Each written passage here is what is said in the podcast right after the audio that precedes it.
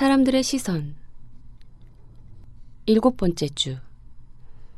며칠 동안 캐서린은 사람들이 자신을 주시하는 것을 알아차렸다.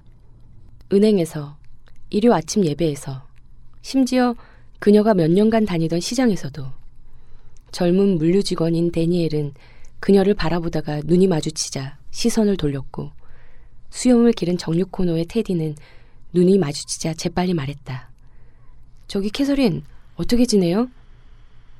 긴 코트를 입은 나이든 두 여자는 대놓고 손가락질했다. 당신도 그 중 한 명이죠? 맞죠? 그들이 물었다. 캐서린은 어떻게 대답할지 몰라 그저 고개를 끄덕였고 서둘러 카트를 밀어 시장을 빠져나왔다. 신의 축복이 함께 하시길 그들 가운데 누군가 말했다. 캐서린이 돌아보았다. 당신들에게도 신의 축복이 함께 하시길 빌어요. 캐서린은 성경이 말했듯이 겸손해지고 싶다는 욕망과 함께 성경이 또한 말했듯이 영광 속에서 외치고 싶다는 욕망과 싸웠다. 그래서 사람들 하나하나와 마주치는 것이 도전이었다. 모두의 눈이 그녀를 향했다. 그녀는 한 번의 TV 인터뷰로 그렇게 사람들의 주목을 받을 줄은 몰랐다. 계산대에서 그녀는 디트로이드 라이온스의 운동복을 입은 과치 중의 대머리 남자 뒤에 줄을 섰다. 장바구니의 물건들을 꺼내던 그가 그녀를 보더니 표정이 바뀌었다. 당신을 알아요. 그가 말했다. 그녀가 억지로 미소를 지었다. 당신 집을 봤어요. 나와 아내가 함께요. 집이요? 그 집은 너무 비싸요. 아, 난 일을 하지 않아요. 유감이네요. 바로 그거요. 여자 계산원이 대용량의 감자칩, 버터, 참치캔 두 개, 맥주 여섯 팩 등 얼마 되지 않는 그 남자의 물건들을 금전 등록기에 입력하면서 그들 둘을 바라보았다. 다른 사람과도 말하게 해주나요? 그 남자가 물었다. 뭐라고요? 그들이 전화할 때요. 천국의 영혼들. 원하면 다른 사람과도 이야기할 수 있나요? 무슨 말인지 모르겠군요. 내 아버지가 지난해에 돌아가셨거든요. 나는 계속 생각했어요. 캐서린이 입술을 깨물었다. 그 남자가 시선을 떨궜다. 괜찮아요. 그는 그렇게 말하고 계산원에게 1달러짜리 뭉치를 건네더니 장바구니를 들고 떠났다.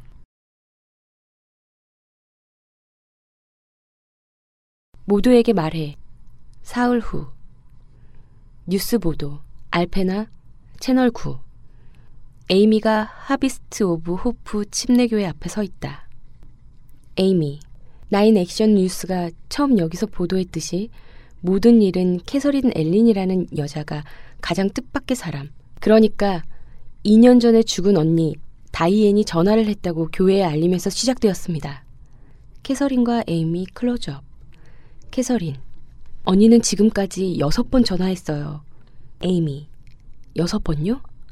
캐서린. 네. 항상 금요일이죠. 에이미. 왜 금요일이죠? 캐서린. 몰라요. 에이미. 그녀가 어떻게 전화한지 설명하나요? 캐서린. 아니요. 언니는 그저 나를 사랑한다고 해요. 그리고 천국에 대해 말하죠. 에이미.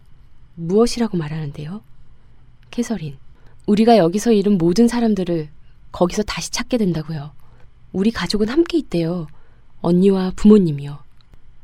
캐서린의 집 잔디밭에 사람들이 모여 있다. 에이미. 나인 액션 뉴스가 기이한 전화에 대해 처음 보도한 이후 수십 명이 캐서린을 만나기 위해 콜드워터로 몰려들었습니다.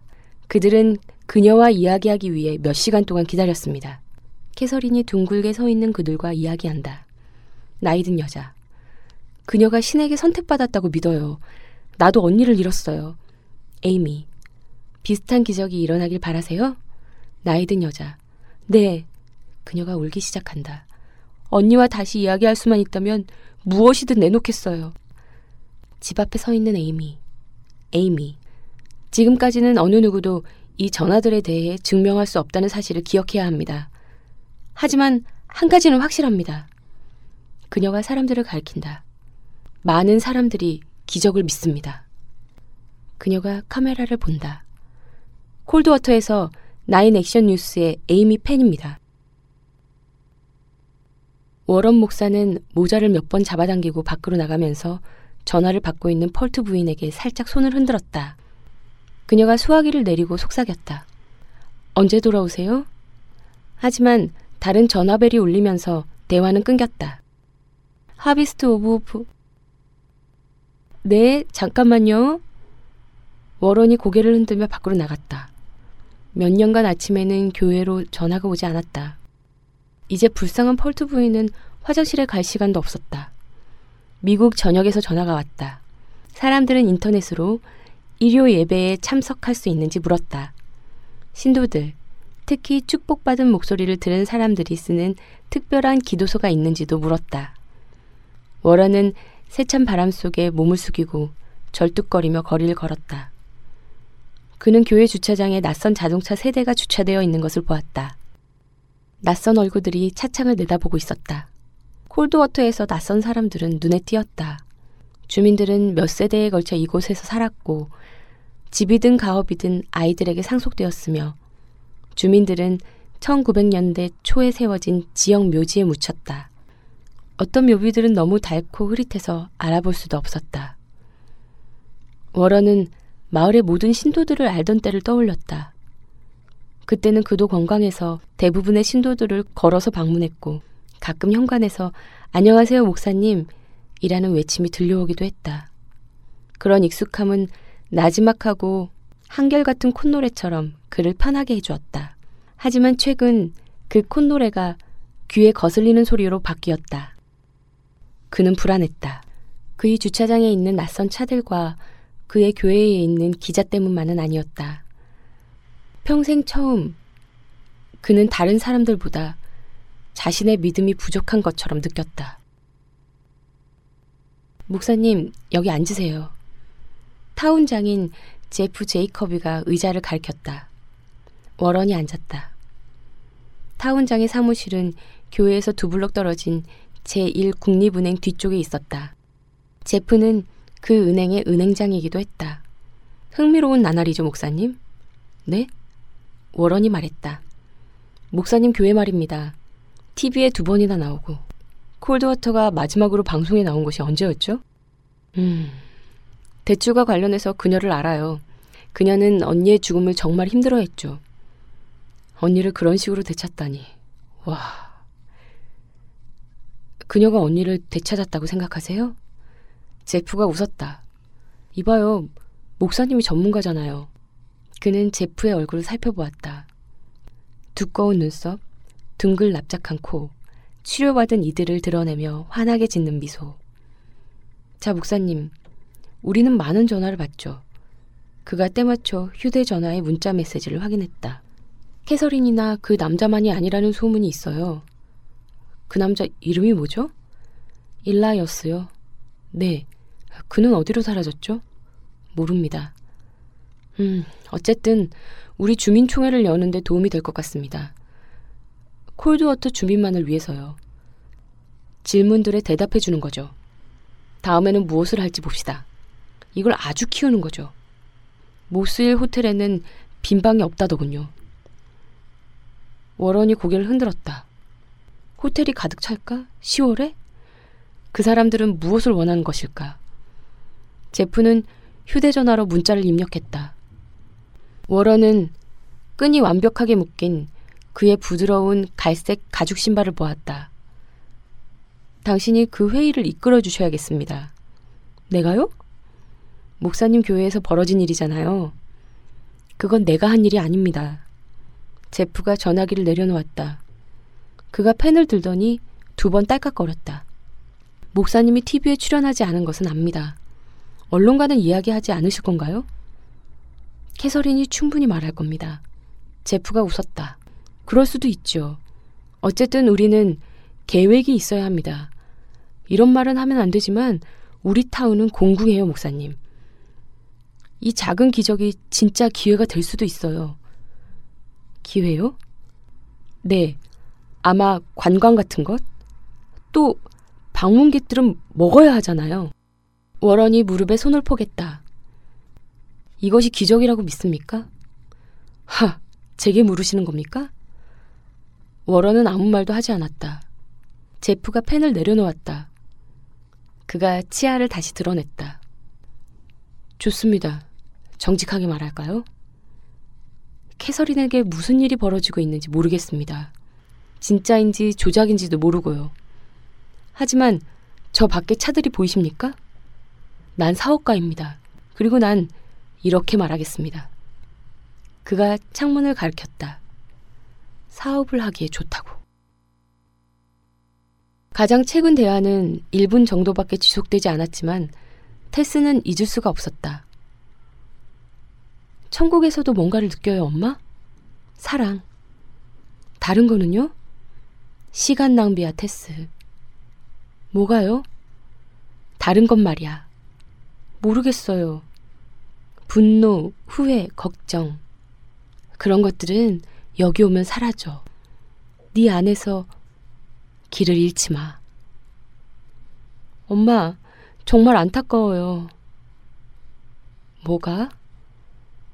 모든 것이요. 엄마와 싸운 것, 엄마를 의심한 것. 테스. 그런 것들은 모두 용서받는단다. 제발 이제. 뭐요? 스스로를 용서하렴. 아, 엄마. 테스? 정말 보고 싶어요. 긴 침묵. 쿠키를 만든다는 일 기억나니? 그러더니 전화가 끊겼다. 테스는 오열했다. 쿠키, 그리고 다른 디저트들은 테스와 루스를 하나로 만들어 주었다. 루스는 작게 케이터링 사업을 했고 사람을 고용할 여유가 없었기 때문에 테스의 도움을 받았다. 루스는 테스가 다섯 살일 때 남편 에드윈과 이혼하고 혼자 살았다. 에드윈은 양육을 위한 노력을 전혀 하지 않고 아이오아로 달아나 버렸고 다시는 콜드워터에 나타나지 않았다. 사람들은 누나를 굴리며 속삭였다. 놀라운 이야기가 있다면서요? 하지만 여러 해가 지나고 테스가 아버지에 대해 묻자 루스는 좋지도 않은 이야기를 왜 해야 하지? 라고만 말했다. 얼마 후 테스는 더 이상 묻지 않았다. 결손 가정에서 자라는 대부분의 아이들처럼 테스는 곁에 없는 부모를 그리워하고 남아있는 부모와는 싸웠다.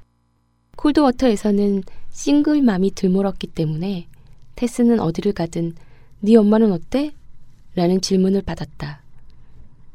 마치 이혼이 정기적으로 진찰받아야 하는 지병이라도 되는 것처럼. 테스는 종종 자신이 어머니의 고독을 보살피는 간병인 같다고 느꼈다. 결혼식장에서 그녀와 루스는 주방에서 조용히 디저트를 준비하다가 밖에서 음악이 연주되면 파트너가 없어 춤을 추지 못하는 사람들처럼 서로를 바라보았다. 이런 행사에는 거의 모든 사람이 배우자와 함께였기 때문에 루스와 테스는 커플처럼 보였다. 레퍼티 부인 옆에 누군가 있다는 것에 사람들은 안도했다. 가톨릭 교회는 딴판이었다. 거기서는 이혼에 여전히 얼굴을 찡그렸고 루스는 다른 여자들의 못마땅해 하는 시선을 견뎠다. 테스가 너무나 아름다운 10대로 자라면서 인사를 건네는 남자마다 그녀의 어깨를 토작이자 그런 시선은 더욱 강렬해졌다. 테스는 그런 위선에서 점점 지쳤고 결국 고등학교 졸업 후에는 미사에 참석하지 않았다. 루스는 성당에 다니라고 애원했지만 테스는 말했다. 우스워요, 엄마. 그들은 엄마가 성당에 오는 걸 좋아하지 않아요. 마지막이 다가오면서 루스는 휠체어를 타고 다녔고 테스는 그런 그녀를 미사에 데려가는 것을 거부했다. 하지만 이제 그녀는 거실에 앉아 옛 신부에게 전화를 해야 하는지 고민했다. 그녀 건너편에는 사만다가 앉아 있었다.